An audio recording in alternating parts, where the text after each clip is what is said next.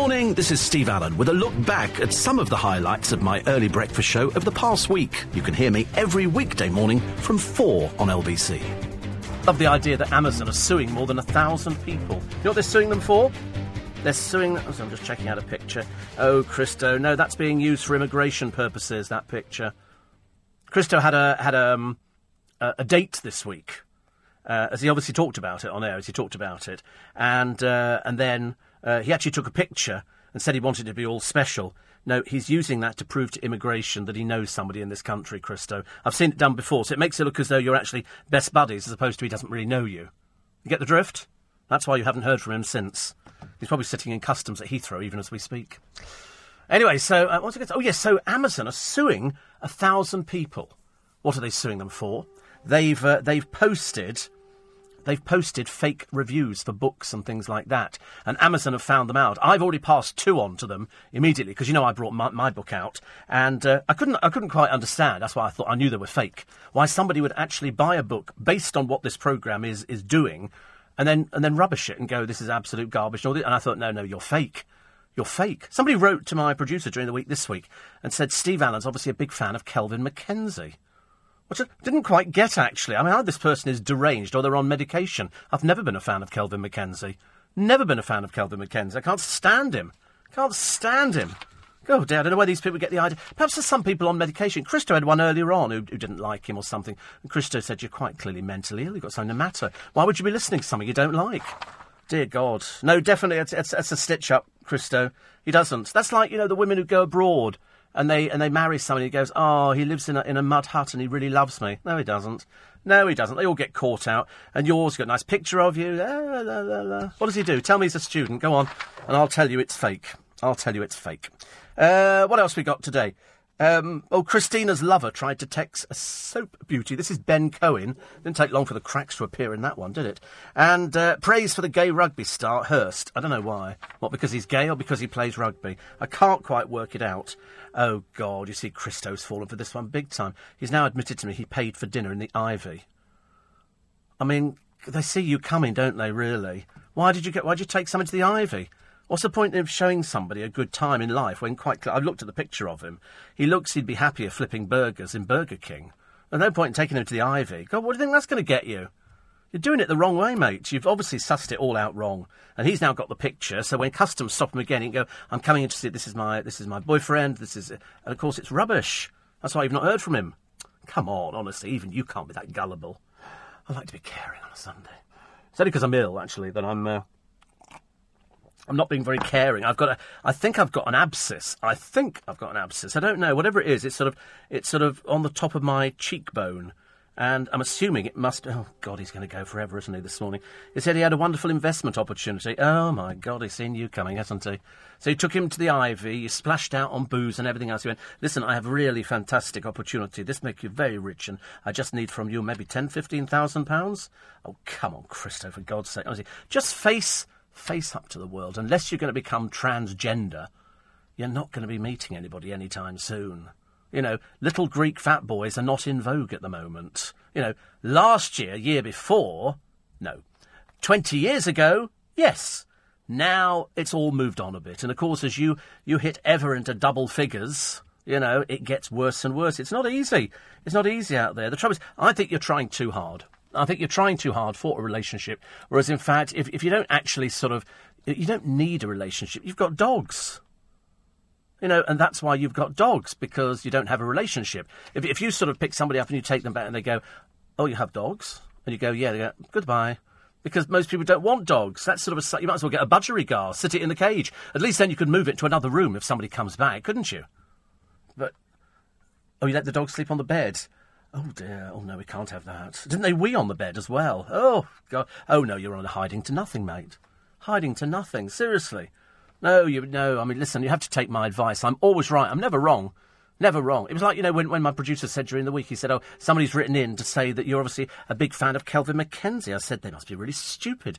I've never been a fan of Kelvin McKenzie at all. Perhaps they're mistaking me to somebody else or somebody who really gives us so-and-so. He says, I've just eaten a McDonald's.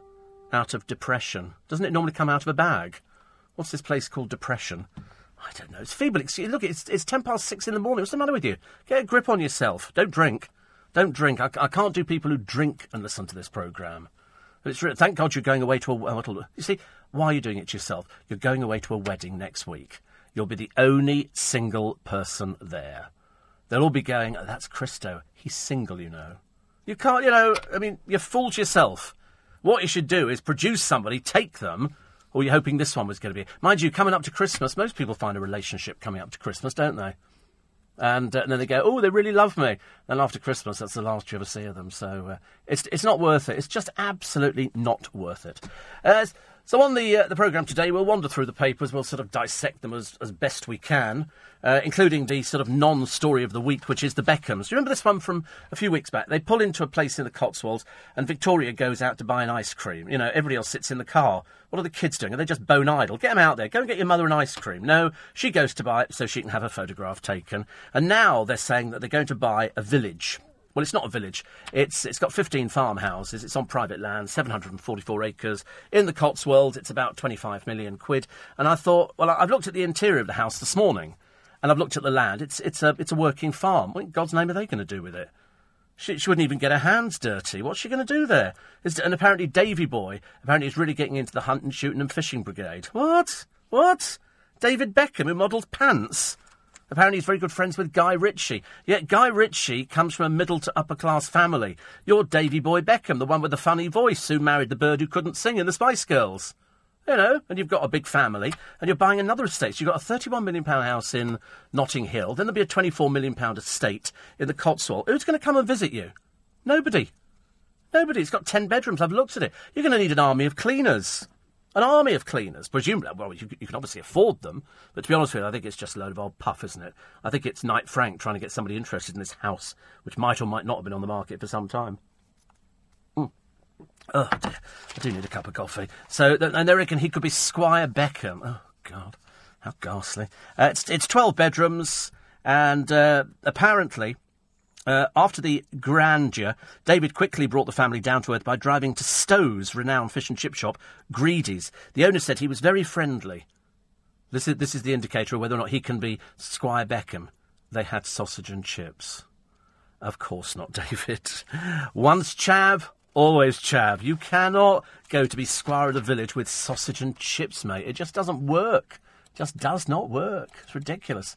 Uh, I'm not a particular ardent fan of Piers Morgan, says Malcolm, but on Friday night he presented a most interesting show of his Life Story series with Warwick Davis, who got a well-deserved standing ovation at the end. A show worth watching. Yes, I've done Warwick on, uh, on a couple of occasions. He's always very good value. Very good value. I just love him to pieces. He's very funny. Uh, Little Julie says, hope you're feeling better. I, too, have a cold starting. I did watch a nice Christmas film last night called The Christmas Tree Miracle. You'd love it. Yeah, I've got... I mean, I think I've got a bit of the cold, which is sort of there. And I've got this pain on the top of my cheekbone. And I'm thinking, is it an abscess? It might be an abscess. Is it not an abscess? I don't know. I'll have to go to the dentist, I think, at some point this week. But at the moment, I'm subri- surviving on ibuprofen, which is great. But you still... You know, it's like a dull ache. It's still there. It's still there, and, it, and it's not going anytime soon, so we just have to put up with it. But I was going to be going out this morning. Well, that's out the window straight away. All I want to do now is go straight back to bed and just lie there and sort of just give up completely. I'm a complete wuss when it comes to illness. Complete wuss. I'm, I make a complete fool of myself. I go, oh, I don't very well, and all that kind of stuff. I sound fine. I know I sound fine. It's just that, you know, I'm aching in all bits of my body that I shouldn't be. Uh, the Gemma Collins story. This is, uh, here she is, the big fat, uh, big fat Gemma Collins. She's selling cheap gear alongside them, markups more than three hundred percent. I don't see anything the matter with this story at all. And you know me, I'm not her biggest fan. In fact, she's her own biggest fan. And uh, what she does is, she's, uh, she's won a, a design award. She never designed anything in her life. You know, how, how, how do you redesign a tent? The answer is, you know, for the sixteen to twenty clothing range she launched in twenty twelve, her spokesman said anything with a Gemma Collins label she's designed herself. Oh, God in heaven, do me a favour. Well, why does she look like such a bag of old bones when she goes out? The other day she was pictured, one of the papers, I think it might be The Sun, went, what are you looking at? I mean, you just look really awful. She looks a bit trash. You know, she can't dress, she's got no sense of fashion at all. And honestly, seriously, if you're if you're a fat bird, why on earth would you want to go to somebody like that to get any advice on fashion? You probably know tons more than she ever did. I'm Steve Allen. More to come shortly as I look back at some of the highlights from my early breakfast show here on L B C.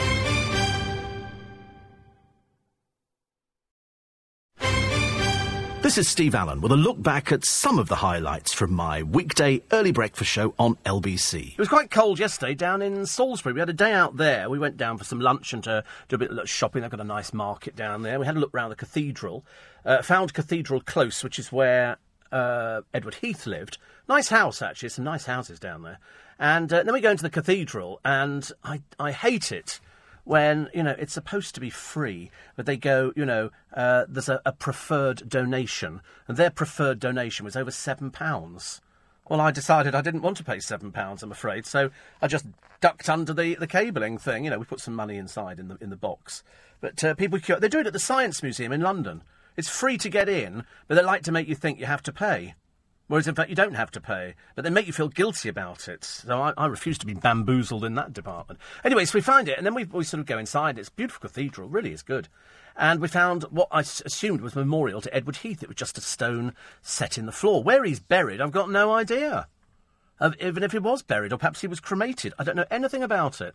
But, uh, you know, where he is, we've got no idea. But there is a stone set into the floor, and it's literally from his front door.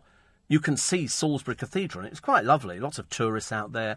People take lots of guides inside. People have been very helpful, and you can go right up to the altar. It's it's really, really very nice indeed. So we sort of did that, had some food out at a very, very old pub, which dates back from the fourteen hundreds, and that was quite nice as well. A bottle of Prosecco, then a little bit more shopping, and uh, and then headed home. And then I managed to get back into Twickenham at exactly the right time, exactly the right time, because the crowd from the rugby had gone in. We don't want to talk about the rugby again today, do we? I don't think. And um, and so it was easy peasy to get in, and I got in, and I thought, but this time I'm really aching. Every fibre in my body is aching. I sort of decided I'm just going to climb into bed. I had to make a phone call, which went on for about an hour and a half. So I did, did my hour and a half phone call, and I thought, I've got to go to bed. So I climbed into bed, and I was awake for most of the night, worrying about this sort of pain. So I've, I've taken ibuprofen. I've done all the right things, and uh, I'm just sort of I'm just sort of suffering with it. So you're going to have to suffer as well, I'm afraid, with me this morning. Caroline Uh, says Heath's ashes are underneath the memorial. That's right, because surprisingly, Salisbury Cathedral has no crypt. There is no crypt there. It was built on uh, stone, built on stone. Because I said to the woman, I said, "Are there um, are there crypts here?" She said, "No, there is no crypt at Salisbury. It was built on the the land, built on stone." Quite remarkable, it really is. It's fantastic. And uh, Caroline says, I watched Pompadour yesterday on D V D. Really funny. Matt Lucas and Alex McQueen were great. I've never even heard of it. What is it? Pompadour. What on earth is that? I've never even heard of it.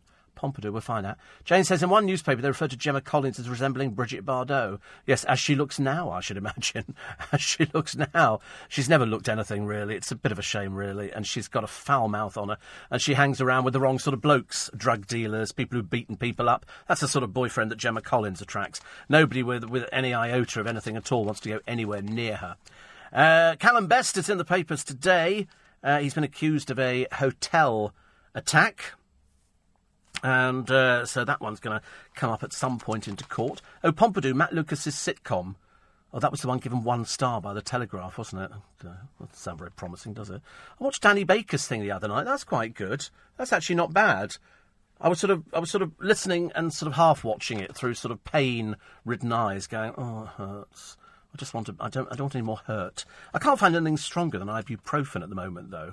And I don't think I'm supposed to be taking ibuprofen, but I mean, I really want something that sort of, like, kills it stone dead.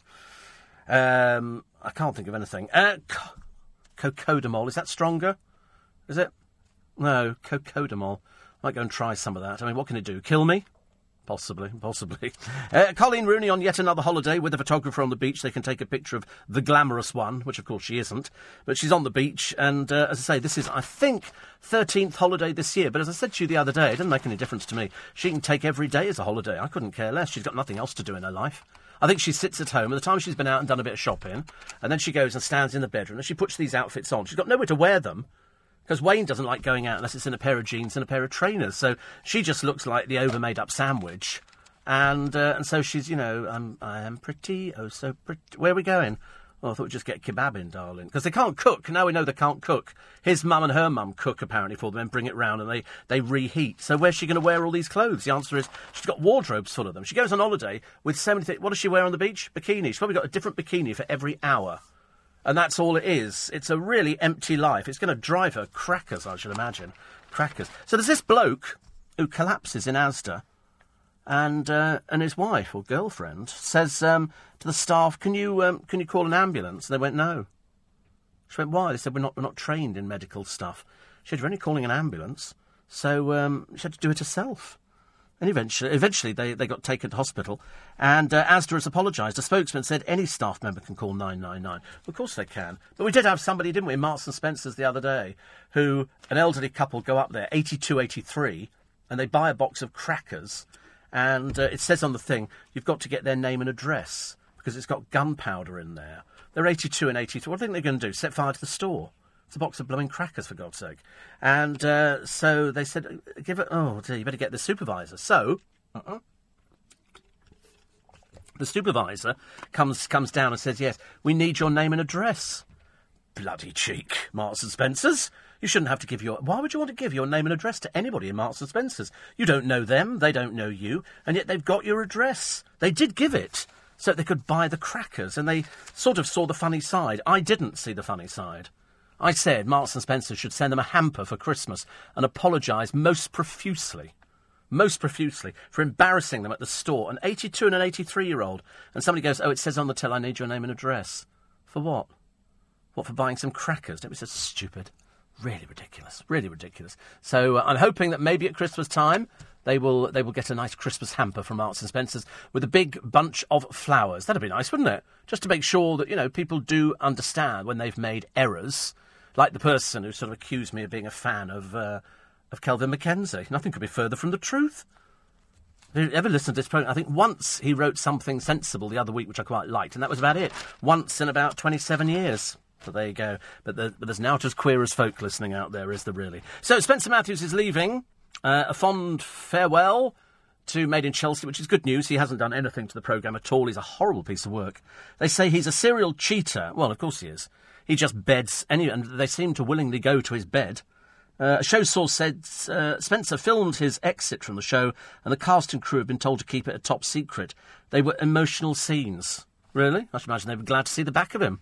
He was, he never contributed anything to the programme. He's a lovable rogue. He's a nasty little piece of work. He's a very nasty little piece of work, as indeed you will discover. They say his absence will leave a big hole. No, it won't. No, it won't, I promise you. You won't miss him at all. Oh, well, the light's gone out again. The Nick Abbott dance coming up any minute. Oh, there you go. Um, his absence will leave a big hole, but he's now created a showreel, like a C V of telework. That's what a showreel... They have to explain to you what a, what a showreel is. That's where he takes all his clips, or his agent does, and they put them all out there, and so you can get... I mean, and he thinks that's going to get him a job. I wouldn't even let you wash my car, mate. I wouldn't even let you wash my car. That qualifies you to do anything at all. But uh, he's, he's got his agents. Agents! To start looking for presenting work for him. Oh, that's sweet, isn't it, really, to be so delusional and yet so naff? And you seriously think you're going to be getting some presenting work? Oh, God, I'm sure there's some channel somewhere which will give you a job, but, I mean, it's it's few and far between. You're certainly not going to be presenting mainstream anytime soon, are you? But uh, a lovable rogue and his departure will leave a big hole in the programme. Obviously written by his agent, I'm assuming, because nobody will miss him at all. They hate him. Nobody likes him. He's really dreadful. Really, really dreadful. Uh, Claudia Winkleman's still trying to ban these uh, outfits that burst into flames. And as we get ever nearer Halloween, which I think is thirty-first of this month, and so all the kids will be going out doing trick-or-treating and, uh, you know, all this sort of stuff where they knock on your door. Trick-or-treat. I don't answer the door. Empty a bucket of water over them and some flour. Generally keeps them quite happy. Woo! Go running home to their mums and dads. I don't know why mums and dads let them. It used to be easier years ago when they were collecting penny for the guy for bonfire night. Of course, they never spent the money on fireworks because they couldn't buy them. They bought sweets with them. But sometimes you get some really good-looking guys and other times you get some really rubbish guys, which were terrible. But this, uh, this trick-or-treating, it's an Americanism. I don't know why it's over here. We don't like it. But the costumes are blooming dangerous. Very don't go anywhere near a, a lit flame. You're asking for trouble for most of them. I think really because, you know, it's the little kids that want to wear them. Little kids want to wear them. As they've been out there, the fire brigade have checked them. They're dangerous. They're blooming dangerous, these things. But I think mummies and daddies are geared by cost, aren't they? And I think mummies and daddies think that if they're on sale in department stores, they must be tested. So I don't think it is. I don't think it is. Uh, Dion says, everybody wants money these days. I went to buy a shirt for fifty-five quid. They wanted five p for a bag. So I just bought the bag. It looks better on than the shirt would. I can never understand why anybody would actually go out. And I did it the other week. and I spent, what was it, one hundred twenty quid on some bits and pieces. And uh, so, should you require a bag? I said, yeah, absolutely. She said, it's five p. I said, I'll take two. You know, five pence. It's only the it's only the tightwads out there who go, I'm not spending five p on a bag. Well, don't spend five p on a bag then. You not spend five p on a bag? God, and yet you'll spend a load of money on a load of old rubbish. Oh, dear. That's sad, isn't it? I don't even take bags with me. I can't be bothered. I can't be... In fact, I've got loads of bags under the desks here. Under every desk, I put bags. So there's ten p bags here. Pinch one of those. They're ba- it's a bag for life. Perhaps I should charge twenty p for them. I don't know. Be good, wouldn't it? You need oil of cloves. Uh, put it directly on the pain. Good luck. Well, I don't... The funny thing is, the pain is on the cheek. Outside. It's not inside. I don't think. No? No? No, it's not inside, which is very odd, isn't it? Uh, Marie says, I've got flu, very weak and ache. Uh, Anadin helps the most. I, I, I went to buy Anadin Extra the other day, and uh, I, I thought I'd stick with the ibuprofen. But they seem to... After you use them for about a day, they seem to take even longer to uh, to actually work. So at the moment, I took these about uh, an hour ago, and I'm still waiting for them to, to kick in. They haven't kicked in yet. When I woke up this morning, it was fine, having been dozing on and off, on and off, on and off. And uh, and then I thought, I'll doze again this morning. And when I got in here, I thought, I might have a little doze. And I thought, oh, God, no, say somebody forgets to wake me up and I miss the programme. That'd be horrible. Awful. Can I suggest buying some Aura Gel from Boots to rub on your gums? It completely numbs the area and allows you enough time to get to sleep. Feeling, yeah, but then the, tr- the trouble is, I think the uh, the pain wakes you up. I think that's what it is, because I woke up uh, this morning thinking, ow, it hurts again. It's gone back to that one. So uh, I put some Bonjela on. That didn't seem to make any difference at all. Um, Bridget Bardot is about eighty, says Joanne, and still looks ten times better than Gemma Collins does now. She's got class. Uh, Gemma hasn't. Well, Gemma's never had class. That was that was the trouble. She's always been the big fat bird with the uh, with the potty mouth, and that's why it never quite never quite worked for her. And she's not going out to the jungle because the doctor has deemed she's not fit Uh, to go out there. She's uh, she's too emotional, as they say. In other words, you're dealing with somebody who isn't uh, who isn't able to act their own age. Uh, Amy Childs had a bit of a disaster. It turned out that the bloke who was sending nude pictures of himself to some girl has spent time in prison for for vehicle theft. He spent eighteen months in prison. They can't find him, can they, down in Essex? Everybody else manages to find them. Amy Childs can't find somebody. You know, and uh, Jade Goody couldn't find anybody either, could she, really? When you look at a couple of the boys she went out with, they were, you know, one was inside for assault, one was inside for drugs. There was all sorts of different things. And now Gemma Collins, uh, you know, drug dealer she seems to be strangely attracted to. It's not good. Not good at all. This is Steve Allen with a look back at some of the highlights from my weekday early breakfast show on L B C. More to come after the news. This is Steve Allen with a look back at some of the highlights from my weekday early breakfast show on L B C. Top Gear, May's car prang by pensioner. Uh, the Russians joining the race to find Jihadi John. I said yesterday, they were saying, oh, wouldn't it be nice to bring him to justice? No. No, let's shoot him dead. Why do you want to bring him to justice? I don't quite understand. Somebody who's committed so many atrocities, and you would have to call beheadings atrocities. I can't think of anything that would... I mean, I just want to slowly watch him die. That would make everybody very happy. If we bring him over here and we put him on trial, we'll end up putting him in prison, paying him for donkey's years, and uh, and then he'll probably find some super smart lawyer who'll get him out on, on the case of he's been victimised. So, no, no, no, let's make sure the Russians do away with him completely. I'm sure they can. I'm sure if Mister Putin puts his mind to it, they can do just about anything they want to. Uh, also, there was the other story about a couple who couldn't remember who was driving their Lamborghini. They were speeding. And uh, and so they did that usual old baloney, which people do. When they get into court, they go, well, we have no idea who was driving the car at the time. Really? I mean, are you senile? What do you mean you can't remember who was driving the car? There's only two of you. It's either you or her. It's her or you. Who is it? We can't remember. And the judge and the jury didn't believe him either, so they gave them both six points. Brilliant. They should have done it years ago to all these people who managed to find the loophole of getting out of who was driving the car. All these people discovered. If you turn up in court and you go, I don't know who it is, they go, OK, we'll sort of leave it then. I thought, who was it who did it? It was a very famous couple who did it. That's right, Christian and Vicky Price. And then there was another couple as well. Um, um, oh, I can't remember. He, he, he wears a bow tie, and she's quite feisty.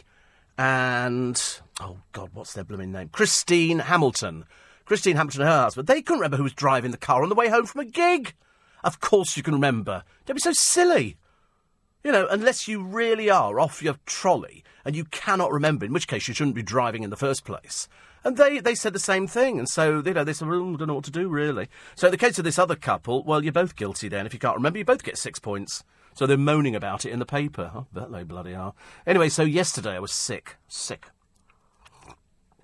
And so I left here. And I normally go out. I, I very rarely miss my walk on a Sunday morning, but I just didn't have the strength to do it yesterday. And I didn't feel uh, quite up to it. So I go home. And I go to Marks and Spencer's, and I've been and bought some uh, some paracetamol, because they seemed to do the trick yesterday. And um, and then I went to buy... What did I buy? Oh, it was um, um, not cauliflower cheese. It was something like that, asparagus. And that wasn't asparagus. It could have been something else. It was like that. It was green, and it came with sort of a cheese sauce, so I bought some of those. And then I had a yoghurt, and I felt better about that. Then I just went to sleep for the afternoon. I thought, there is no point in doing anything today. I don't want to do anything. I woke up, I took some more tablets, and then I went to bed. And I discovered if I lie down flat, it hurts.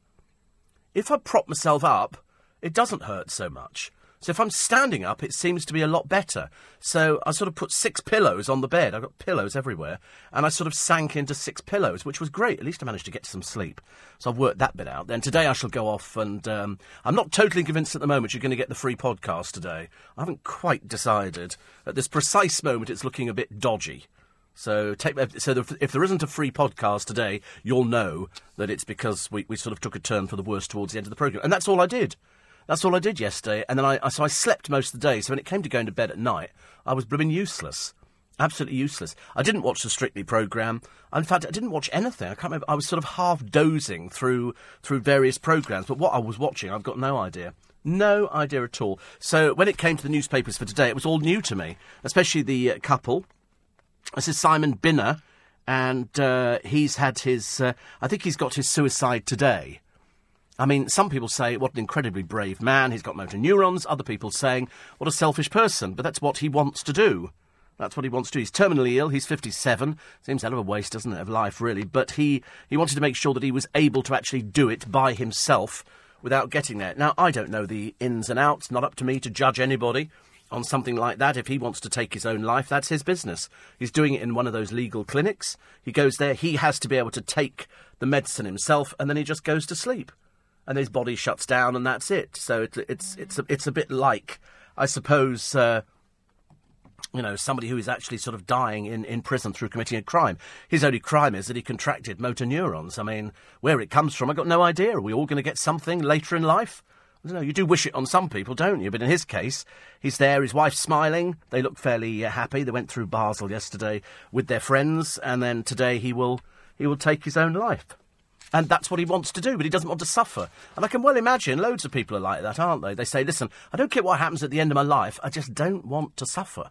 I don't want it to be a pain. I don't want anything to sort of go horribly wrong. So people take their own life.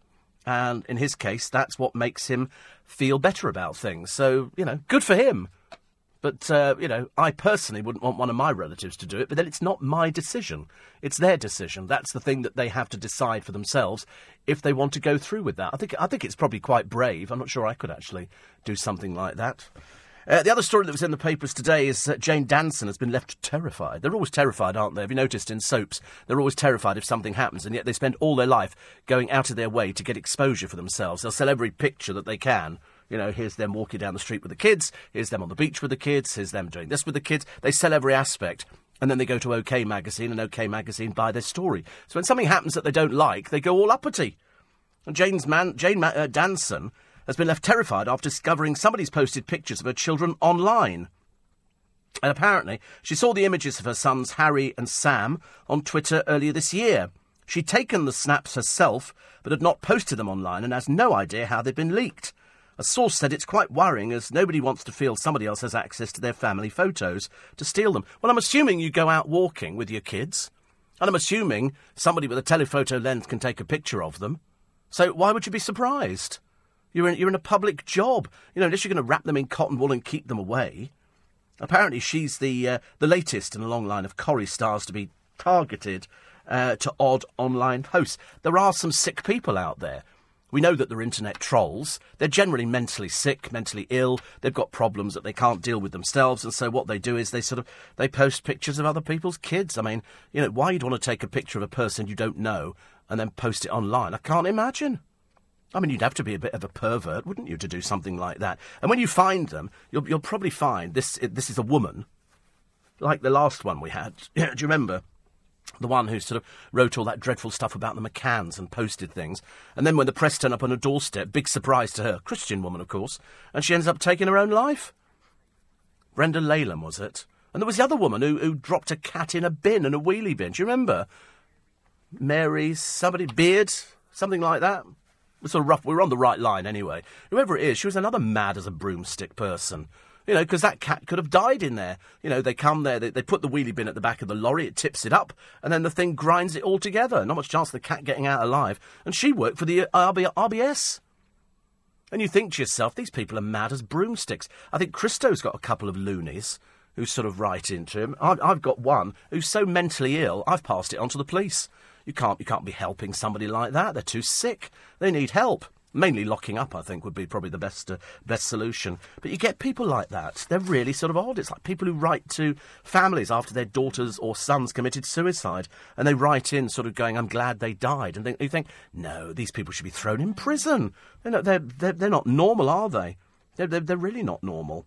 And um, uh, Warren says, had a fabulous weekend. I had the local fish and chip supper quiz. Well, that sounds quite nice, doesn't it? Actually, the Beckhams did that. Funny you should mention fish and chips. The Beckhams went out. There's all these stories in the papers about the publicity-shy Beckhams. And this is one about um, uh, they went out to the Cotswolds weeks ago to have an ice cream. Now they've linked them to a, an expensive house in the area. Uh, they reckon they're going to buy it. What they're going to do there, God alone knows. It's in the middle of bloody nowhere. seven hundred forty-four acres. Who will she talk to? She'll talk to the trees, won't she, and the plants, and the kids will have to sit there and go, Mummy, we haven't got any friends out here. Um, well, all right, we go back to town again. You know, so they go to Notting Hill Gate, where nobody goes out to play with the kids in Notting Hill Gate. You've been, in, you've been round Notting Hill Gate recently. You could go round in the middle of Halloween, it'll be deserted. Nobody goes knocking on doors. They all keep themselves to themselves. They go, oh, God, it's the bloody Beckhams living next door to us. The, the kid's going to come knocking on the door. Hello, woo, woo, I'm Brooklyn, woo, yeah, you're very scary. Go away, go away, go back to your mummy and daddy. Dreadful, isn't it, really? And so, um, slightly scary that they're looking at the Cotswolds. So, and they said, oh, there's lots of people round there that they know. Yeah, but they don't want them knocking on the bloody door, do they? I think Sam Mendes wants that they go, uh, Victoria Beckham's at the door. What's she want? I don't know, she's a cup of sugar or something. Oh, right. Who's she brought with her? The entire family.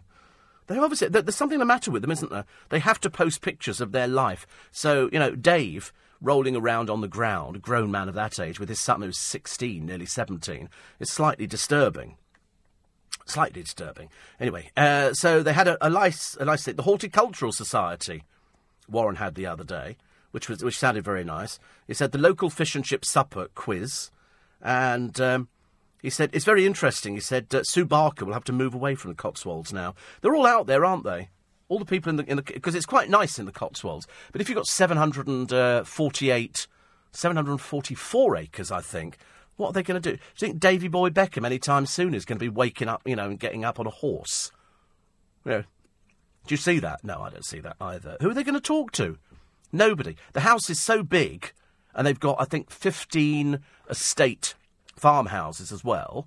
So, um, you know, which is quite nice, but what are they going to do with it?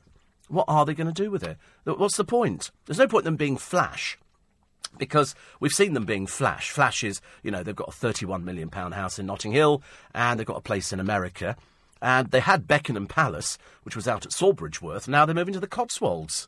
I mean, I mean, the, admittedly, the one in Sawbridgeworth was really tacky.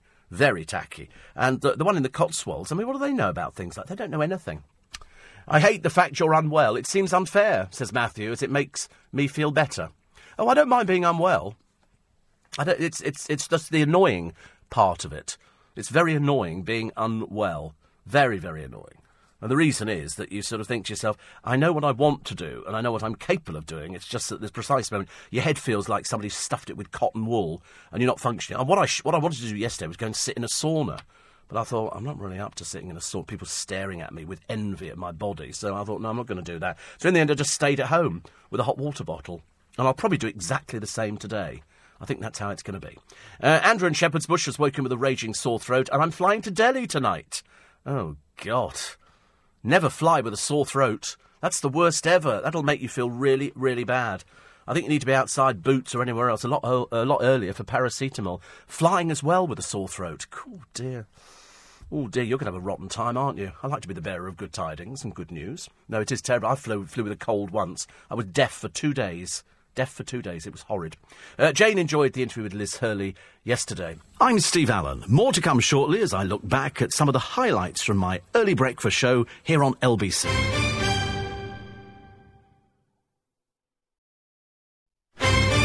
I'm Steve Allen, and this is your chance to listen again, or even for the first time, to some of the highlights of my weekday early breakfast show on L B C. Funny, actually, there is a vicar in the paper today, or it could be a bishop, it could be somebody fairly high up, and he was talking about, you know, people taking refugees into their homes, but he doesn't want any in his home, for some peculiar reason. Uh, Daniel O'Gonnell, he's gone as well, and uh, anxious Aliona Villani. I mean, she's she's got such a peculiar name, she's got to be dancing. I wouldn't have known who she was, anyway. She's the uh, trying to uh, bring down these rumours that she's having an affair with Jay McGuinness. Uh, he was in a group called The Wanted, and she thinks it will destroy her chances of winning Strictly again this year. So they plunged down the leaderboard. Um, excuse me, as I haven't actually seen the programme, it doesn't really help. I just knew that Daniel O'Donnell couldn't dance for toffee. And uh, and and Jay McGuinness from The Wanted, I don't know anything about at all. I just know he's had his hair cut, and they seem to look OK together. He's got sort of a, a, a slightly sort of Russian Russian look to himself, which I quite uh, like. Uh, lots of pictures of uh, here's Simon Binner with his uh, wife. Oh, sorry, with his wife uh, in um, in uh, where were they? They were in uh, Basel, uh, out with their friends. There's about uh, six of them out there. One, two, three. There is six of them out there. And uh, he'll take a cocktail today, Help to Die with a Cocktail of Drugs, at the Eternal Spirit Clinic, which is similar to the more famous Dignitas Clinic. There are all these sort of things, and uh, you just... But he has to take it himself. They can't administer the drugs. He's got to be able to do it. So he had to be well enough to go out there to do it. Uh, we've had uh, other people who've been out there. A lot of Brits go out there. They decide to end their life. But they've got to take the cocktail of drugs. They cannot be assisted in any way, shape or form. They've got to be able to hold the cup. They've got to be able to drink the stuff. I don't know. I don't know what it's like to die. I really don't. I've had a few touch-and-go programmes, but I've never actually sort of done anything else. And I don't know whether or not you drink this stuff, and then you put put the cup down, and then you just sort of go to... I'm assuming it's a, it's a very heavy, heavy sedative, and then that will send you to sleep, and uh, then your heart will just stop. I'm assuming I'm assuming that's how it works. And uh, whether there's any pain involved, I don't know. Can't be... Apparently not. Mind you, if you've got motor neuron disease, there can't be much worse pain, can there, than motor neuron, or these people who go there going, listen, I've had enough. You know, I'd rather leave when I'm sort of fit enough to actually, you know, do my own suicide. You can't do it in this country. You've got to go to Switzerland to do it. And there's quite a number of people who go there. And it's not cheap. You're not getting it for free. You've got to pay for this. You've got to pay for it. He says, um, um, I want to be in here for Christmas, but I can't be. She described her husband as, uh, uh, uh, and decline as like waking up to a nightmare every morning. And so they'll they'll both be happier. And she's smiling. He looks fairly happy. So that's obviously what they want to do. And it's not up to us to, to judge them or sort of decide whether or not they're making the right decision, because we don't know. We've, we haven't got motor neurons disease. You know, and it's uh, it's a very difficult decision for them. But at least she'll have great uh, great memories, I hope. And coming up to Christmas, she certainly ain't going to be forgetting any time soon. Uh, there's a triumph for the Sun investigation this morning, which I like. I like it when the Sun triumph with an investigation. And uh, this one here is of a, of a crook. And uh, this bloke, I seem to remember, uh, worked in a court. Uh, his name is Munir Patel. And I think he was a court usher, and he obviously claimed that he could sort of knock off people's convictions for driving. And so he seemed to do it for loads of people, loads of people. He was at Redbridge Magistrates Court. He said he could make speeding convictions disappear for five hundred quid. Unfortunately, um, we've made him disappear for five hundred pounds. He's gone inside, so it hasn't cost thirty million, it's cost about five hundred.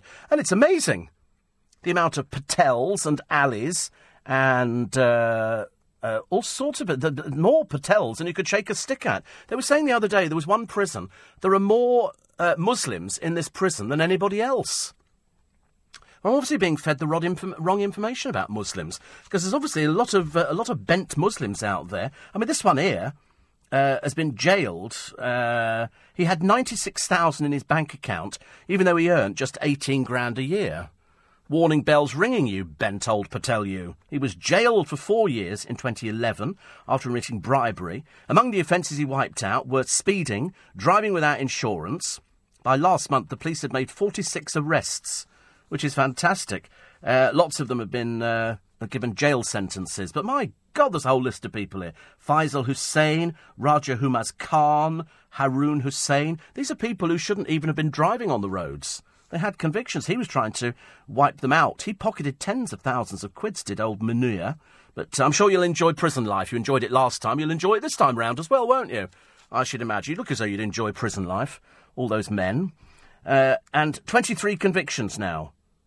There was, this was a bribery ring operating inside one of the busiest magistrates' courts. A friend of mine, actually, who is our barista here at uh, at Global, he's just gone off to do uh, duty as uh, as jury service. And I said, you'll love it. He said, you think so? I said, I guarantee you will absolutely love it. I said, I found it fascinating.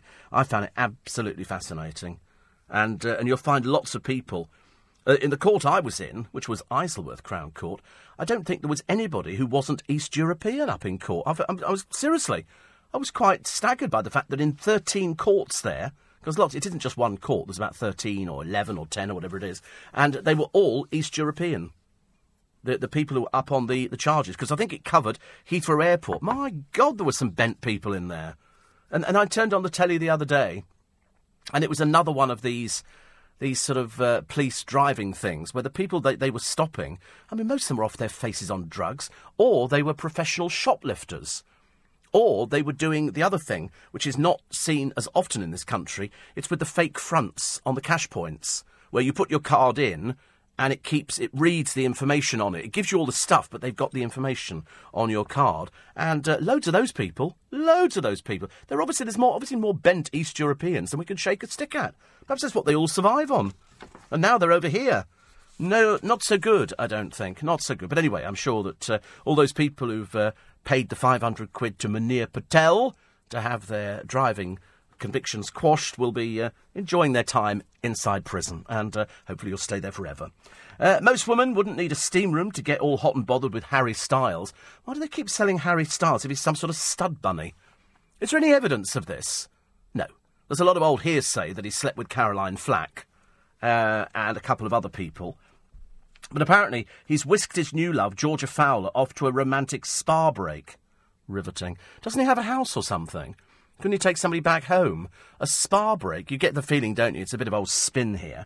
Apparently, the One Direction singer and the British-born Chanel model headed off to the swanky Babington house in Somerset. So, in other words, not only do they know where they've gone, they know how much the room is that they're in, and yet there's not a picture in sight.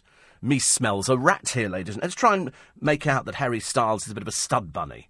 You know, as opposed to taking somebody back to his house and then being caught with the photographer opening the door a little bit in the morning and letting her go at about six o'clock. No, they tell you where he's gone. Their private room cost four hundred quid a night. It came with their own hot tub and terrace. The pair spent their short stay cooped up in their room, only briefly venturing out to use the pool and luxury steam room. Is this a freebie or something? I mean, they've all but told you, you know, the phone number of this place. This sounds like a freebie. At one point, fellow punters caught a glimpse of the pair pictured by the outdoor pool. No, they were by the pool. What, in public? God, that is amazing. Harry Styles by a pool. So people caught a glimpse of them. No, who's that? Harry Styles. Can't believe it. God, that's like the second coming. It's amazing. Spa break of January for pensioners. It's, it's not for young people at all. Lying next to the model who was wearing a black bikini. Who was with them, for God's sake? Was their P R with them? Says was um, was enough to make anybody regret overdoing it at lunch. Wow, that's really exciting. Harry Styles takes woman to spa break. Hold that thought, ladies and gentlemen. It's amazing, isn't it? They went there and it was four hundred pounds, and they had a room and it had a hot tub in the room. And then and then they went and mixed with ordinary people. Wow, do you think Nick Grimshaw was in the next room? Probably highly likely, I should imagine. This is Steve Allen with a look back at some of the highlights from my weekday early breakfast show on L B C. More to come after the news.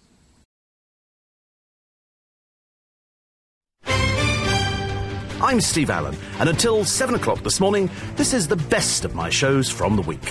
Don't forget you can hear me every weekday morning from four until six thirty here on L B C. And yesterday, I think I made a rod for my own back. I think I actually lied to the chemist. Because I went in yesterday because we discovered that it was a sinus infection. And uh, so I thought, right, I'm having none of this. I'm going to the chemist. So on my way back yesterday, I call in at Boots at Waterloo Station. And I said, oh, uh, something for sinus? And she went, yes. And then she said, you on any blood pressure tablets? So I lied. I said, uh, no. Which, of course, I am. And uh, they, they normally shouldn't give them to you if you've got high blood pressure. And so I'm on blood pressure tablets as part of the diabetes and all the rest of it. And so I took this thing, and it kind of cleared it up quite quickly. I was quite surprised, actually. I then thought, oh, I'll go and get some more. So I go to my chemist, and so I go, oh, can I have some of these sinus tablets? And she said, no, you can't. I said, why? She said, because she said, 'cause you've got high blood pressure. I said, oh. She said, I'll give you some paracetamol. That as useless as a chocolate teapot, as far as I'm concerned. So anyway, so I bought the uh, the paracetamol, sort of staggered off home with them, and I thought, I think I need to go to the doctor. So I went to the doctor, made an appointment, and uh, and he said, let's have a look. He said, yeah, there. And it was all the symptoms. It's a, it's a sinus infection. He said, I'll put you on some antibiotics. Well, of course, by this time, I'm sweating like a pig. I mean like a pig. You know, if ever anybody could... I mean, I don't even glow with it. I was sweating profusely. And so I sort of... Uh, I sort of. He said, God, he said, you are sweating. I said, yeah. He said, um, when, when did you test your blood last? So I said, well, I haven't uh, done it for a little while. He said, well, he said, go home. I'll give you the, the prescription... For the for the new medication for the sinus things, he said, and um, and do do your blood, and I've got a little machine like many diabetics have, and it's great. It's a little meter thing, and you put strips in there and everything else, and then you've got a little machine that you, uh, it's got a needle in it, and you prime it and you stick it on your finger and you go yow. And then you squeeze out a droplet of blood and you put it on this thing that tells you what your reading is supposed to be. Now, if you're a diabetic, you're supposed to try and keep it between sort of the six to eights. Six to eight would be fantastic. That's what you're looking at. That's the number you're expecting to come up. In my case, twenty-five. twenty-five came up. I thought, I'm borderline death. And uh, so he said, he said, when you do it, he said, phone me. So I actually did it in the in the chemist. I got Mister Shah to do it with me. And so we got twenty-five. So we did it again, and we got it down to nineteen. Because it's always these things. He did my, my blood pressure. I said, what's that like? He said, through the roof. Through the roof. Now, I think it's a combination of being ill and having all these blooming things. But it just drives me bloody mad. It really did. It's so annoying because it's only it's only a simple thing like a throat. You would think you could get something and just go, tss, and all of a sudden your voice comes back. I mean, I feel fine. A little bit sniffy, but, you know, I've been sniffy before. Probably a lot of other people out there doing sniffings as well with me. I'm not even sure if it's contagious. I don't even know. I don't think, actually, sinuses are contagious. But when I explained where it was, you know, you have to open your mouth as wide as you can, which in my case isn't that wide. And so we sort, we did all that kind of bit, and he said, yeah, it's, it's, very, it's a bit inflamed. And uh, so I took these tablets. I went home, and I didn't do anything. That's two days running. I've done absolutely nothing at home. I've sat in front of the television. But the good news was that... Um, I didn't actually have very much to eat yesterday. All I had was a bowl of soup, chicken and rice soup, and uh, and some bread to dunk in it, which I thought was quite good. And that's all I had. That's all I had. Today I'm just going to have soup again. If nothing else, I'll lose weight on this blooming thing. Uh, and cutting out the alcohol, because I've got to get the sugar levels down.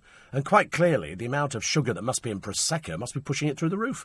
So I didn't have any alcohol yesterday. I'll tell you, I had a little vodka. Because vodka's not exactly the same as, you know, hasn't got as high sugar content. So I did that yesterday, but it's when it went to twenty-five, I thought, blimey, I've never been twenty-five. I think the last time I was twenty-five was when I was first diagnosed with diabetes, and they went, oh, yeah, you're definitely diabetic. So, I mean, I'm doing all my, my insulin, I'm doing all the right injections. It's just that this morning, I do apologise for sounding crap, OK? Because sometimes you turn on the radio and you think, oh, he doesn't sound very well. What if it's contagious? I did think about this yesterday, wondering if... something that you've actually got, could you pass it down a microphone and it could end up coming out of your radio and you could eff- effectively infect ninety percent of the country with one fell swoop? Like some sort of virus that wanders through the ether. I don't think it's right, though. I, I don't think you can ever do stuff like that. So if you've got it as well, well, then I sympathise with you. They'd ask, funny, they all asked me, in the chemist and in the doctors, have you ever had sinus problems before? I said, never. I've never had sinus problems. Isn't that interesting?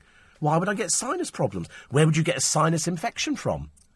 And do you know what I thought the other day? I remembered I took some some wine and uh, Prosecco, and I remember as opposed to putting it in my mouth, it ended up going up my nose.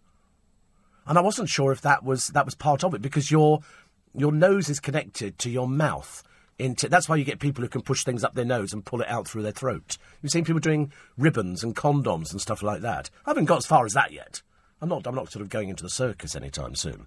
But I, uh, I did sort of think to myself, oh God, why doesn't it go away? I spent most of the evening clutching my hot water bottle, and very nice it was too. Very nice it was too. And then I sort of, and I sort of sat in here, and you know when you don't, you don't feel one hundred percent. I feel okay. It's just that I feel a bit sort of hot and sweaty and a bit cold and everything else.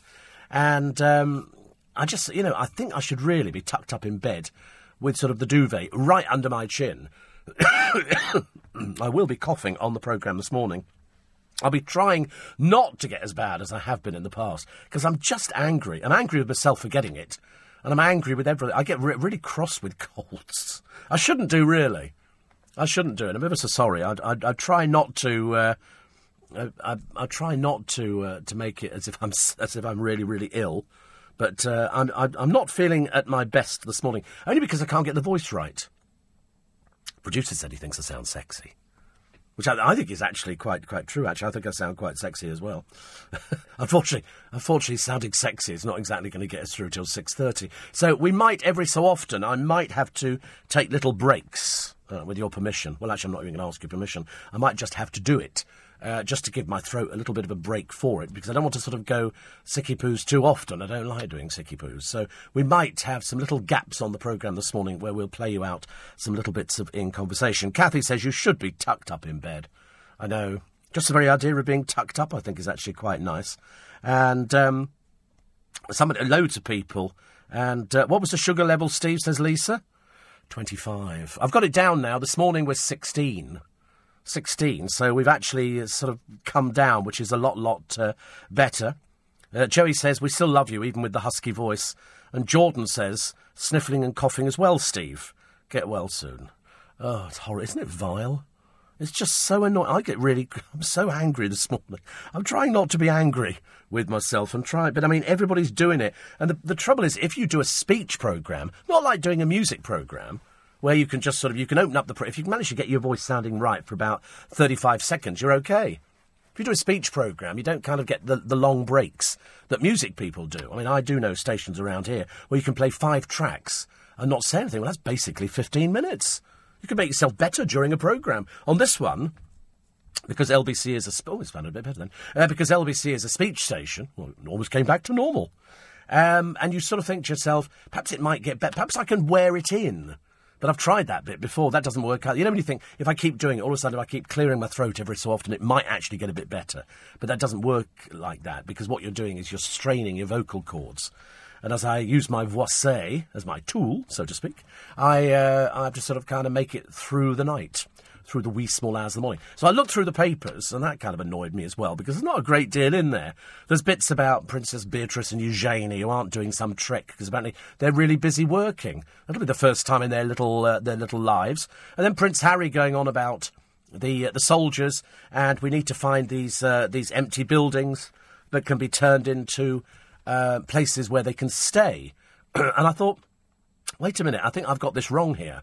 I do remember reading some time ago that Help for Heroes have got so much money in the account, and there are empty beds in many of their establishments that they haven't got enough people to put in them. So what's Harry on about? Is he is he in the real world? And then I thought, wait a minute, if you really want to put people up, your grandmother's got a little place at the end of the Mall. She must have over a hundred bedrooms in there. Perhaps they could all sweep or do something. You know, just sort of pay for their keep. What do you reckon? Yeah, and, and the lion tamer bites back. People don't like lion tamers. And uh, there is a show at the moment where the bloke is so comfortable. His name's Thomas Chipperfield of the Chipperfield Circus family. And he's so comfortable with his lion, he kisses the lion.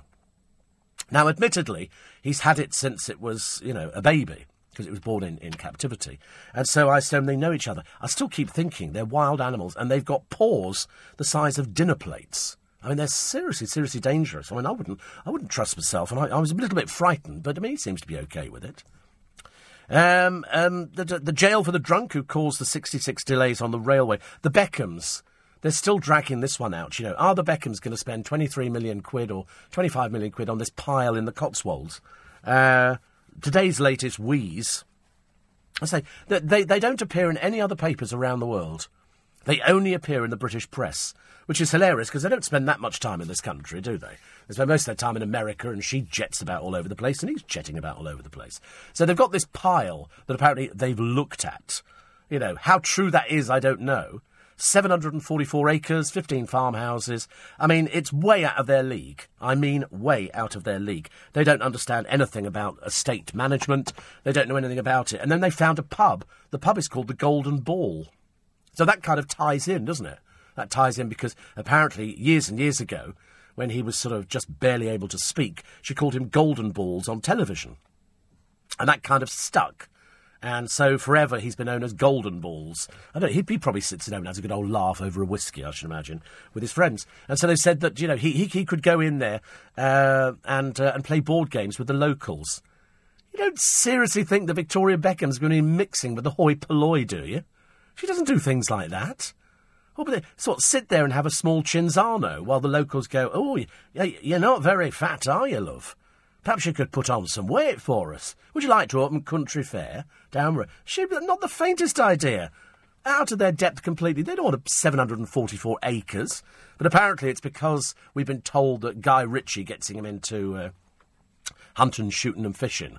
I mean, do you believe, do you seriously see David Boyd Beckham out there? We know he's worn flat caps before, but I shouldn't imagine he could fire a twelve bore if his life depended on it, which is very interesting. Uh, also, there will be snow at Christmas. I'm here to confidently tell you this is going to be the coldest Christmas you've ever experienced. And if it's anything like my heart this morning, my heart will go on. Oh, sounds like the title of the song.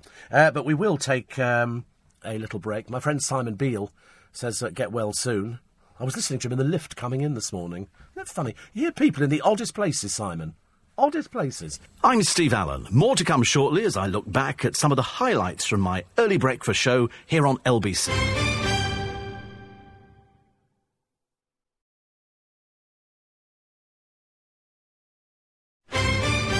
This is Steve Allen with a look back at some of the highlights from my weekday early breakfast show on L B C. Uh, the flu jab, says Glenys, is for sixty-year-olds. And over. No, it's for loads of people. Pregnant women, all sorts of people can get the uh, the flu jab. I mean, if you're if you're uh, diabetic or you're over a certain age, you get it for free. But uh, no, it's for everybody. Uh, Glenda says, it made me so ill ten years ago, I said never again. Seven days couldn't move out of bed. Oh, I never had that. I, I get the thing. It's about a week later I then developed something. But that's what it's supposed to be, isn't it? It's supposed to be like that. So they tell me. So they tell me. I don't know. What do I know about these things? Uh, eight four eight five oh. Steve at L B C dot co dot U K. Uh, Jan says, thank you for letting me know about the Lion's Coffee. Drinking it now. It's lovely, isn't it? I've got one this morning. In fact, I've done Manuka honey and I've done a coffee. So at the moment, I'm, I'm sort of struggling through. Uh, Jan's in County Durham this morning. And Noreen says, uh, sorry you're poorly still. Go home to bed. I can't. I've got to do a got to do a show till six thirty this morning. But I have a sneaking feeling, in fact, I can pretty well guarantee there's no free podcast for today. I think that might just be pushing it a little bit. Uh, was it on Parky that Posh called David Golden Balls? It was. It was. He sort of sat there looking embarrassed. That's when she took over the whole interview. Do you remember? She took over the whole interview. He barely said anything at all. And that's where people started laughing. Every time the poor soul opened his mouth, everybody was laughing at him. Didn't really help. Uh, new trailer released for Star Wars, The Force Awakens. And uh, I've just been sent it, actually. It comes out on seventeenth of December. You can get a download version. God, blimey, why have I been sent that? Am I doing something on Star Wars? Perhaps I'm going to be meeting them. The Force Awakens, there's a YouTube link, and then there's uh, an embed or whatever that, I don't know what it is, but it's all to do with Star Wars, where apparently people the other day were going crackers trying to buy tickets for it. And uh, and they they were oversubscribed, and some people, you know, it's like, oh, I really want to go see Star Wars. It's amazing how it... Uh, How it actually sort of has taken hold, hasn't it? We we really love things like that. Really love stuff. I'm not really bothered. But producer loves stuff. He really, you know, he, he goes to the exhibitions. He could have been a stormtrooper, but they don't make him in his size. They're a little bit smaller. Although in Twickenham we have the shop where they make the stormtrooper outfits. They sell them. They've got all in the window and the Darth Vader. Sounds a bit like me actually. Uh, Jez says, "Get well soon and stop milking it. Don't pop in." It's nice, isn't it? Honestly, you know who your fr- you know who your friends are when you're on your deathbed. Some listener says Robert may have to start phantom sympathy pains in relation to your cold. You should take the rest of the week off to fully recover. You must be mad. What, the money I'm paid? I'm not going home to stay there and let somebody else earn my money. Phil in Streatham says, I took your advice and made some corned beef hash. It was lovely. Used loads of butter. Oh, I love corned beef hash. It's quite simple to make, isn't it, really? I think it's just sort of corned beef and hash. Or mash. And uh, it's very nice. Uh, Nick says, sorry about the sinus infection. Remember Michael Van Stratton, L B C's alternative medic from years ago? Yep, he's still alive. He recommended beetroot juice for sinus infections. I tried it. It was horrific. Oh, yeah. And uh, being tucked up in bed often makes you feel worse. Doing stuff takes your mind off it. Yeah, it's, it's absolutely true. As a fellow diabetic, says, uh, Darren, I can tell you any infection drives up your blood sugars. Oh, absolutely. Yes, I know that. In fact, anything can drive up blood sugars. Stress, illness, you know, also just all sorts of silly things. All sorts of th- silly things drive up blood sugars.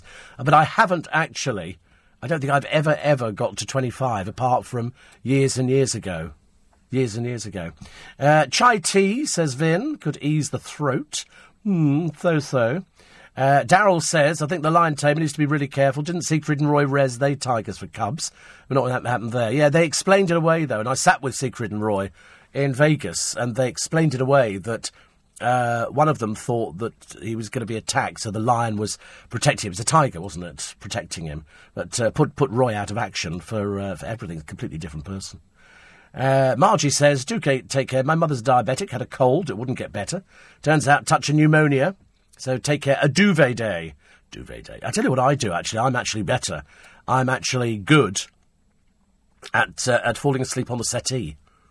I love falling asleep on the settee. I curl up, I put a cushion on my lap, on, on my tummy, and I'm out for the count. Oh, it's delicious. I could wake up hours later, having had, you know, a fantastic time, and you think, no, that's definitely it. Uh, Steve, I can't believe I'm roaring with laughter at four in the morning. Too hilarious, I think, that Victoria Beckham having Cinzano. Yes, that would be nice, actually. Do you think so, Victoria Beckham? Do you have a yearly flu jab? Yes, because I'm diabetic. Yes, all diabetics. And loads, loads of people qualify for the year, yearly flu jab. And so I do um, I do go for it in a big way. I like it. A cup of tea, cup of tea. I might have a cup of coffee. Might have a cup of coffee. With, with sort of coffee from out there. No, I have got a cup, but I'm halfway through it, so I'll have a fresh cup. Just a normal one. In case there's an infection on this one or something like that. I don't know. That's the best I can think of at the moment, I think.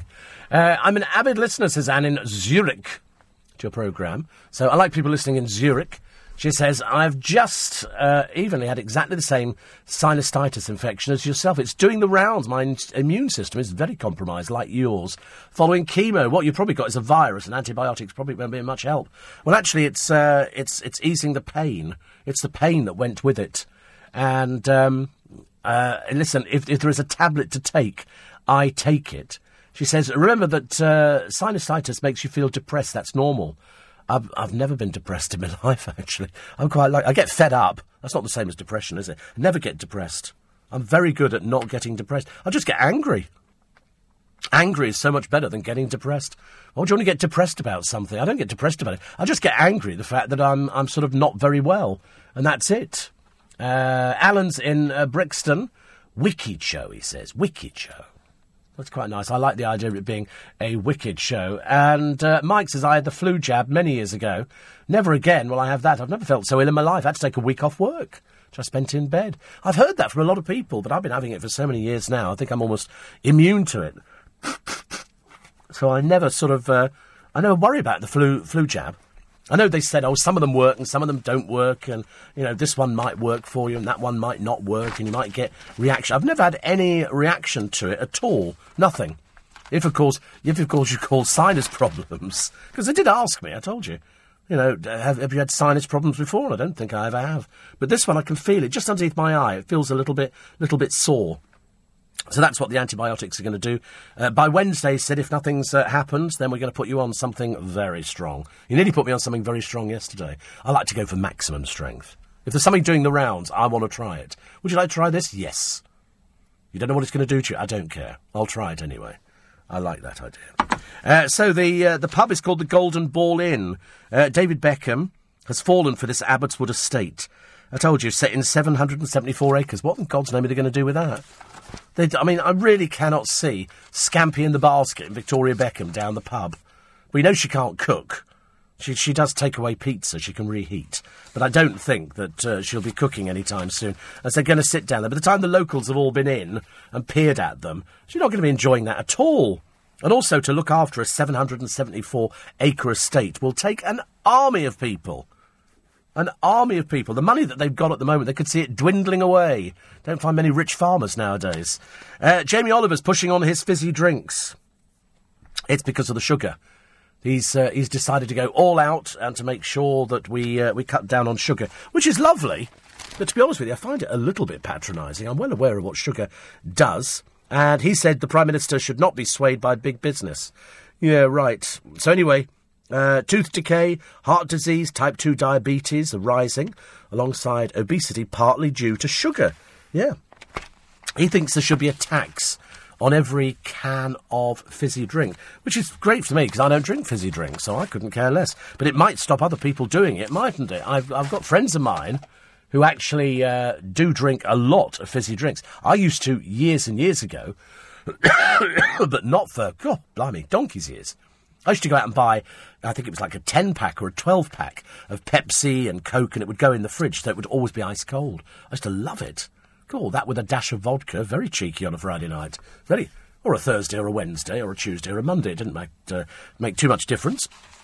But uh, now, not one fizzy drink will pass my lips, mainly because I know it's got so much sugar in it, and I don't like the ones that don't have sugar in there, so easier to abstain completely. Uh, the Apprentice star. See, already they're calling her a star from The Apprentice. They're all losers. Every single one of them is losers in this programme. And this is um, April Jackson. She apparently had a secret four-month romance with Usain Bolt. The former beauty queen dated the sprinter after meeting him through a mutual friend. Dear. And they'd look at a picture of her out with him on the town. They'd look at a picture of the person who's presenting herself on television. Hilarious. Two different people, ladies and gentlemen. Two completely different people. And they say, Apprentice star. She's not a star. She's another one who tells fibs about what she's done and how talented she is. Answer is, she had an affair with Usain Bolt. How clever is she? Not very clever. This is Steve Allen with a look back at some of the highlights from my weekday early breakfast show on L B C. More to come after the news.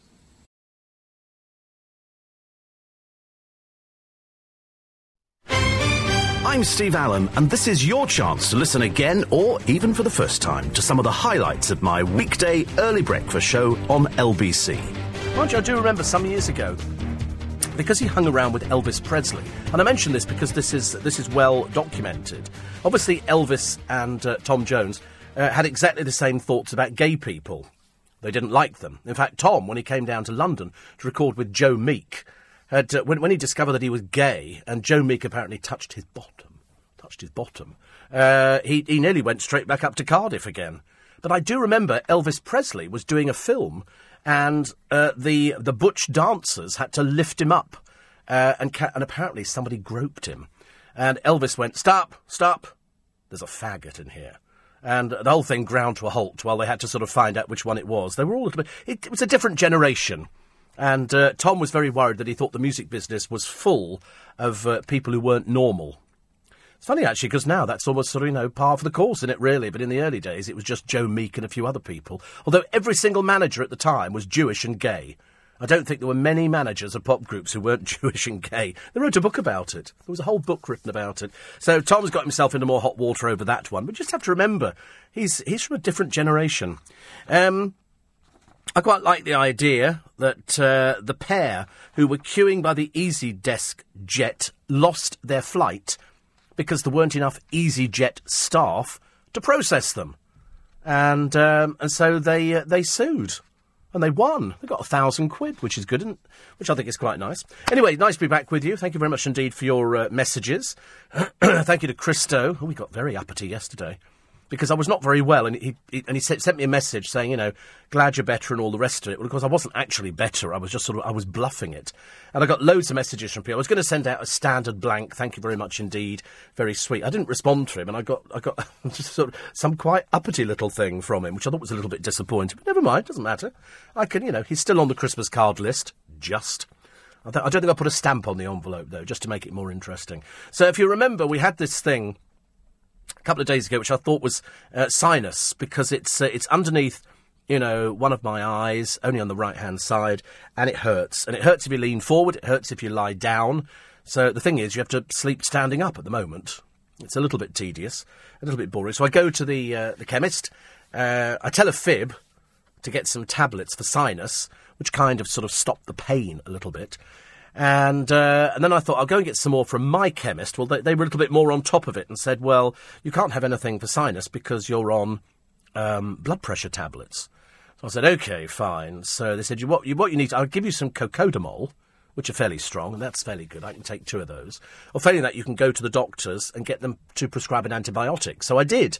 I go to the doctor. I get a uh, an appointment, sit in the doctor, go and see the doctor. He's very nice. And he gives me this thing. He said, I'll, I'll give you this. No, I'll give you this one. I'll give you the bog standard one. If it doesn't work by Wednesday, come back and we will change it for the tablets I was going to give you. So the bog standard one didn't didn't make any difference at all.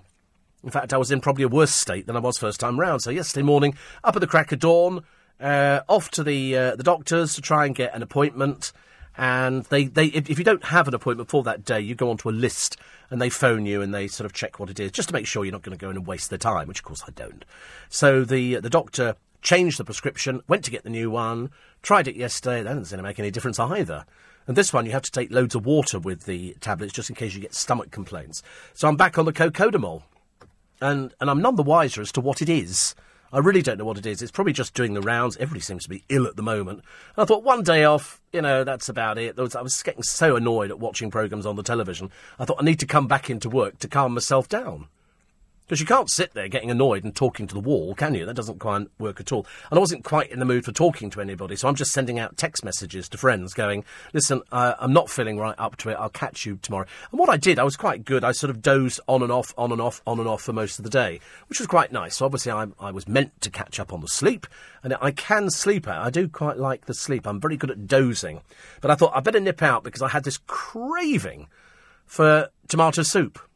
So I went out and bought four tins of cream and tomato soup, and I had some, some bread and butter, and I had tomato soup in a mug, and I loved every minute of it. And then I thought, I better go and get some fruit. So I went to get some fruit. I couldn't really be bothered with anything at all. I haven't touched Prosecco in two days. I'm getting withdrawal symptoms. Uh, so, so I had some more soup, and I had some, uh, what did I have? Stilton and broccoli. That was quite nice as well. And haddock chowder. I've gone mad on soup all of a sudden. Mad. I never used to drink soup. Not really a soup eater, but uh, but loved it. And then I thought, today I'm going to have another bowl of cream of tomato soup. I'm, I look at it as kind of mother's ruin, really, as far as I'm concerned. But I do like it. I do like it. And I bought in the stuff that Stephen Mulhern gave to me, which was very sweet. I thought that was very nice. So I bought him a present today. So if he doesn't pop in and see me before his programme, which is on one of our sister stations upstairs, I shall have to run it up after the programme because I've got to record Ruth Langsford today for In Conversation. Plus, this weekend's In Conversation is going to be Steve Coogan and Amanda Holden. Steve Coogan and Amanda Holden. And um, actually, I've just remembered when I recorded Amanda Holden. We were upstairs. We did it in the, because she'd come from, from doing a television interview. So luckily, she was fully made up. I, of course, had no makeup on and looked as ill as anything. Uh, so that's, r- that's roughly how it's all sort of planning out at the moment. And uh, then tomorrow, there's a little group of us here. So it's a group of about three or four of us. We go out and we have afternoon tea in a different place. And we've had some super afternoon teas. I mean, really, there's a lot of really, really good afternoon teas out there. But uh, tomorrow's is uh, is a very special place. And I'll tell you about that on Sunday morning. What's tomorrow? It's tomorrow for, yeah, tomorrow's Friday. And then I've got a couple of friends coming down from Oop North, because they work for some of our sister stations up there, and they're coming down. I'm booked in for the twenty-seventh of February, uh, February, twenty-seventh of uh, November. Imagine if I was booked in for February. That really would be quite clever, wouldn't it? And uh, then we finally got the car transfer thing over, uh, which is sort of transferring a cherished plate over, so we've sorted that out. What else have I done, actually? I've just been, I've been sort of quite, quite lazy. I've discovered that I can actually sit in front of the television and absorb rubbish. And yesterday, I absorbed rubbish. In fact, I couldn't actually believe that this programme had ever made it onto the television. It was The Apprentice. And I know that people have seen it. I've never been a fan of it, because I've heard people who tell lies before, and we suss them all out, and they go there, and they give it the talk, and they give it the walk, and they all think they're big and clever, but they turn out to be a bit thick. Well, the bunch they got at the moment have to be about the thickest I think I've ever seen. You know, they've got people... Just because you pile your hair up on top of your head and stick a suit on does not make you clever. Yesterday, they had a task. The task was half of them were going to go to Calais and the other half were going to stay here, and they had to find objects. I believe they've done it before. I believe they've actually done it before. Um, and so what they, they said, oh, you're, you're going to be going to Calais. So this woman sat there, I promise you. And she went, is that an island? And I'm thinking... How how did you actually get onto this programme? Are you, you know, you're too stupid for words. You really are too stupid. Anyway, it turned out they were even thicker than you imagined. They go over there. One of the, they had to buy some uh, mussels. They had to buy some snails. Had to buy a piece of lace. Uh, they had to get some uh, some goblets. All sorts of little things.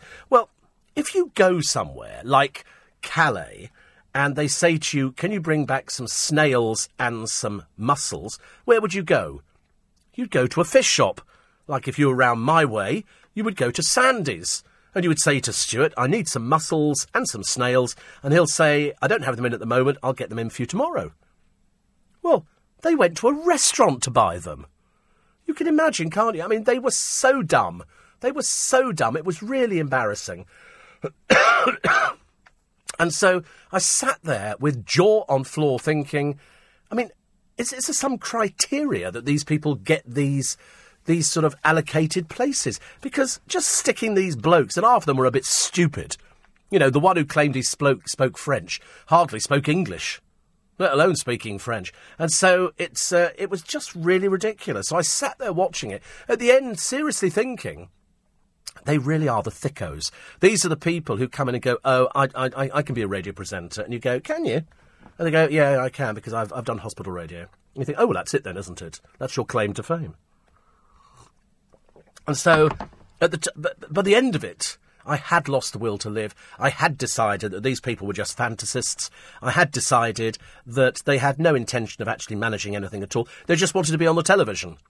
They just wanted to be on the television. And if it wasn't going to be on Police five or any of those Crime Watch programmes, then it would have to be because they'd, uh, they told lies and gone, you know, I can do this because I'm a business person. They were really stupid. I mean, seriously, the people who said that they spoke French didn't speak French at all. They did worse than schoolboy French. It was terrible. It was, it was just so awful.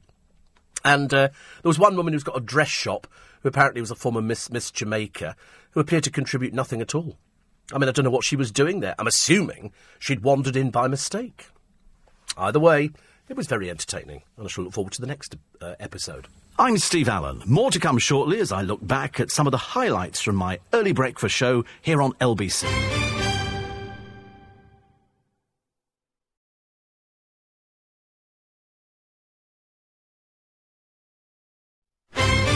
I'm Steve Allen, and this is your chance to listen again, or even for the first time, to some of the highlights of my weekday early breakfast show on L B C. Can you believe that? There's going to be a shortage of Lego. Do you think that's just a, a pre-Christmas hype?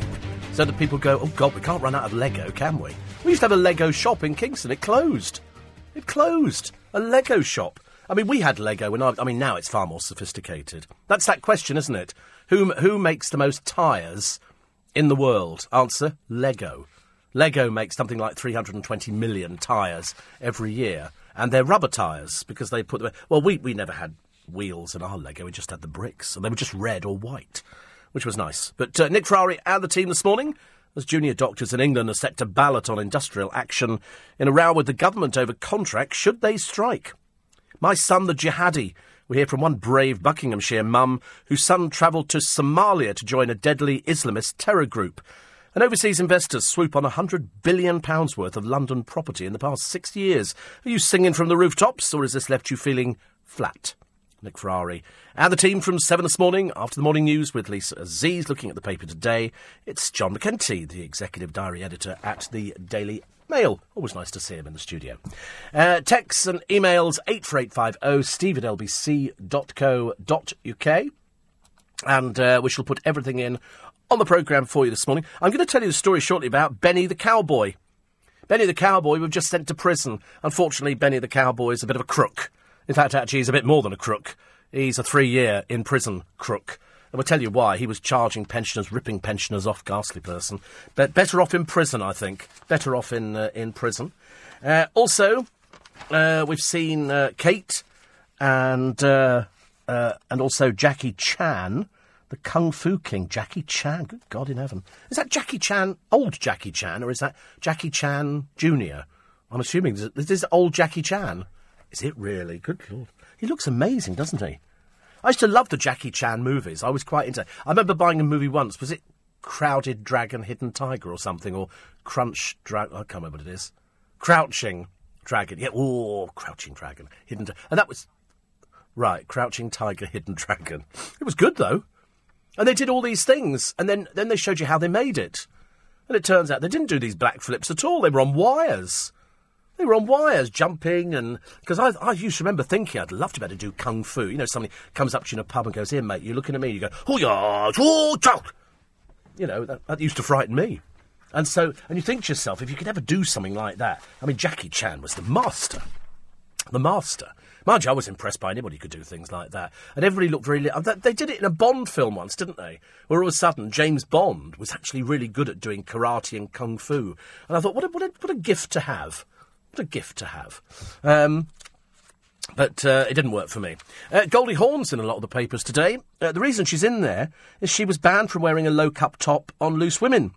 She was told to dress more conservatively for the all-female T V chat show. Goldie says, "I was about to go on and they said, you can't wear this, and you can't wear that, and you can't wear any low cut." So she says, "It's not like I came over with a trunk.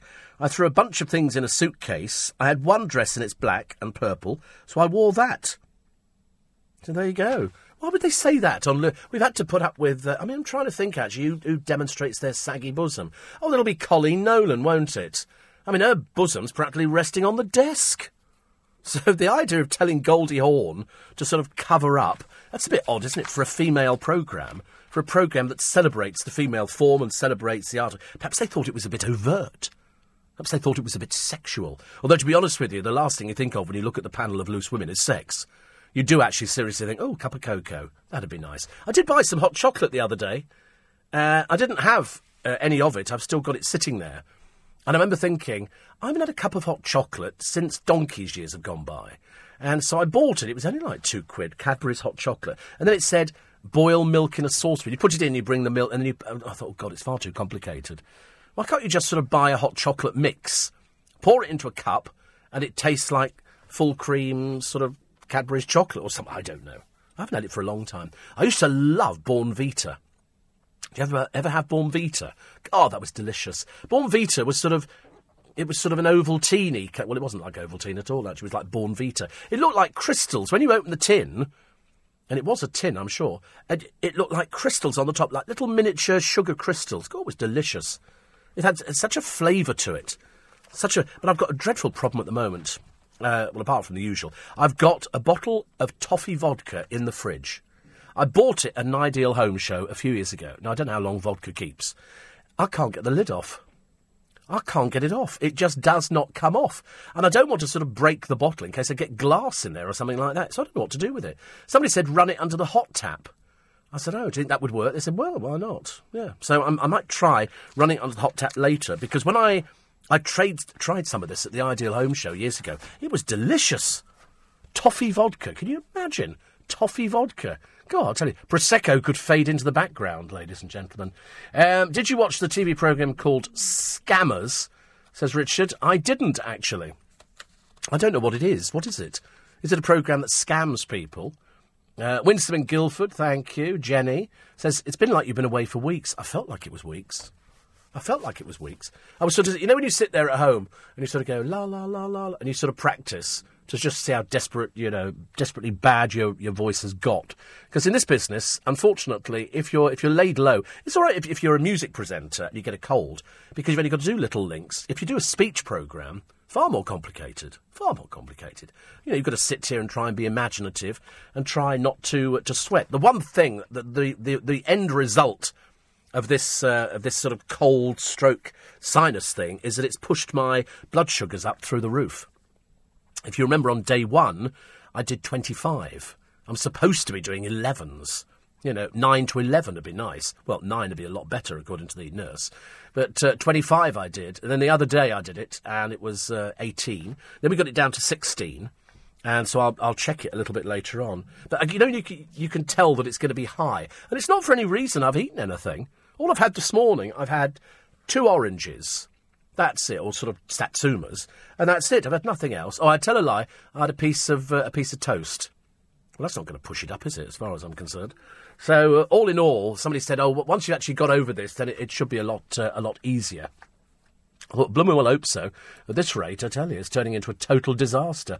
Uh, a shortage of Lego, says Ben. Who'd have thought that in the age of phones, tablets, video games, a shortage of Lego? Oh, no, I can't. But do you think they do it just so um, people sort of say, oh, we better rush out and start buying Lego in case there's a world shortage of it? Because I don't know whether they sort of place this out in the in the public arena. And then before you know where you are, radio programmes like this one pick up on it and start going, oh, shortage of Lego. And then I'll do it on this programme. And then somebody listening will do it on their radio programme. Uh, or failing that, it'll be somebody who goes, one of the producers will be saying, oh, you should do this one, Danny. You should do this one. Steve Allen said there's going to be a shortage of Lego for Christmas. Uh, but I don't know anybody who buys people Lego. I really, I mean, I really don't. You know, all the people I know, they just want money now. They're not uh, they're not interested in actual toys. Well, apart from my uh, my youngest, and she does uh, she, she she likes uh, toys definitely. Forget the milk, Steve. Just put boiling water in the drinking chocolate. Is it going to work the same? Does it taste the same? It doesn't, does it? You see, you've got to put. It's almost like chocolate milk. That's like saying chocolate milk with water. Yeah, disgusting. Chocolate milk is chocolate milk. And uh, I've had a Belgian chocolate milk before now. Oh, delicious. Delicious. Crusher milkshake, chocolate flavour. Why don't they do butterscotch flavour? Why don't they just do all the normal boring ones? You know, this is strawberry, raspberry, banana, chocolate. Why don't they do honeycomb flavour? I keep looking at these Nutribullets thinking, do I want one? Do I need one? And I thought, no, I don't really. I'm, no, I'd never use it. I'd never use it. I'm, I'm not that healthy. That uh, that I although the last day or so I've been eating a little bit, probably too much bread. It's not me at all, but I tell you, when it's um, when when when when it's got tomato soup in the cup, God, I tell you, that's my weakness now. Cream of tomato soup. I don't think there's much cream in it, but it's delicious, absolutely delicious. So in fact, today might be the same thing. So tomorrow we're off out for afternoon tea, which is lovely, and uh, and I'm looking forward to it very much because it's a place I've never been to before. And so I always like to go somewhere unusual. If it's somewhere unusual, I think that's uh, brilliant. Glad you feel better, says Pammy. I also had the flu jab and have been poorly ever since. Can you give the name of the magic mixture out again? I'll let you know a little bit later on. And The Real Housewives of Melbourne is starting tonight at ten p m. There are a couple of real nasty wives there. I'm sorry, I'm still addicted to the Housewives of Orange County. They've started, I think, they, well, they must be old ones, because in this one, Tamra is as vile as ever. Tamra really is a nasty piece of work, as is Vicky. Vicky's the one who, when she's shot, she's sort of, uh, this is the one, she couldn't keep her marriage together. Her son's a bit wayward and I think has been to prison. I mean, she's a horrible piece of work. And uh, the camera doesn't go too close because she's got skin like the Sahara. Seriously, it's, every time it goes near, I think, oh, don't, oh, she's old looking. You can tell the hair's gone, she's let herself go, and they're having a bit of an argument with another girl there because I think Tamra's going to open a gym. There's something the matter with Tamra. She's not all there in the upstairs department, but I don't think any of them are. Gretchen, I used to like. Gretchen's turned out to be another nasty piece of work, but the, the Housewives of Orange County are my favourites. I think they've all got one or two are horrible, whereas Orange County, they're all horrible. I don't think there's any saving grace with any of them. And I love looking at their houses. Because over there you get a lot of house for not very much money. If you were going to spend, for example, three million pounds, three, yeah, three, three million dollars, for example, in Florida, you're going to get a heck of a place. Seriously, you are going to get a heck of a place. Property prices at the moment in America are actually on their knees. They can't give stuff away. You can still buy a property on a gated estate for under sixty grand. So you can imagine, if you're spending three million, you're going to get palm trees, a pool, electric garage doors, you know, oh, gated estate, everything. You're going to really get the, the bee's knees, as they say. I'm Steve Allen, and you've been listening to the best of my shows from the past week. Don't forget, you can listen to me every weekday morning from four till six thirty here on L B C. And you can listen to my free podcast too. I'll be back tomorrow morning with In Conversation from five, and I'm live from six till eight. Coming up, it's Saturday Breakfast with Andrew Pearce. This is L B C.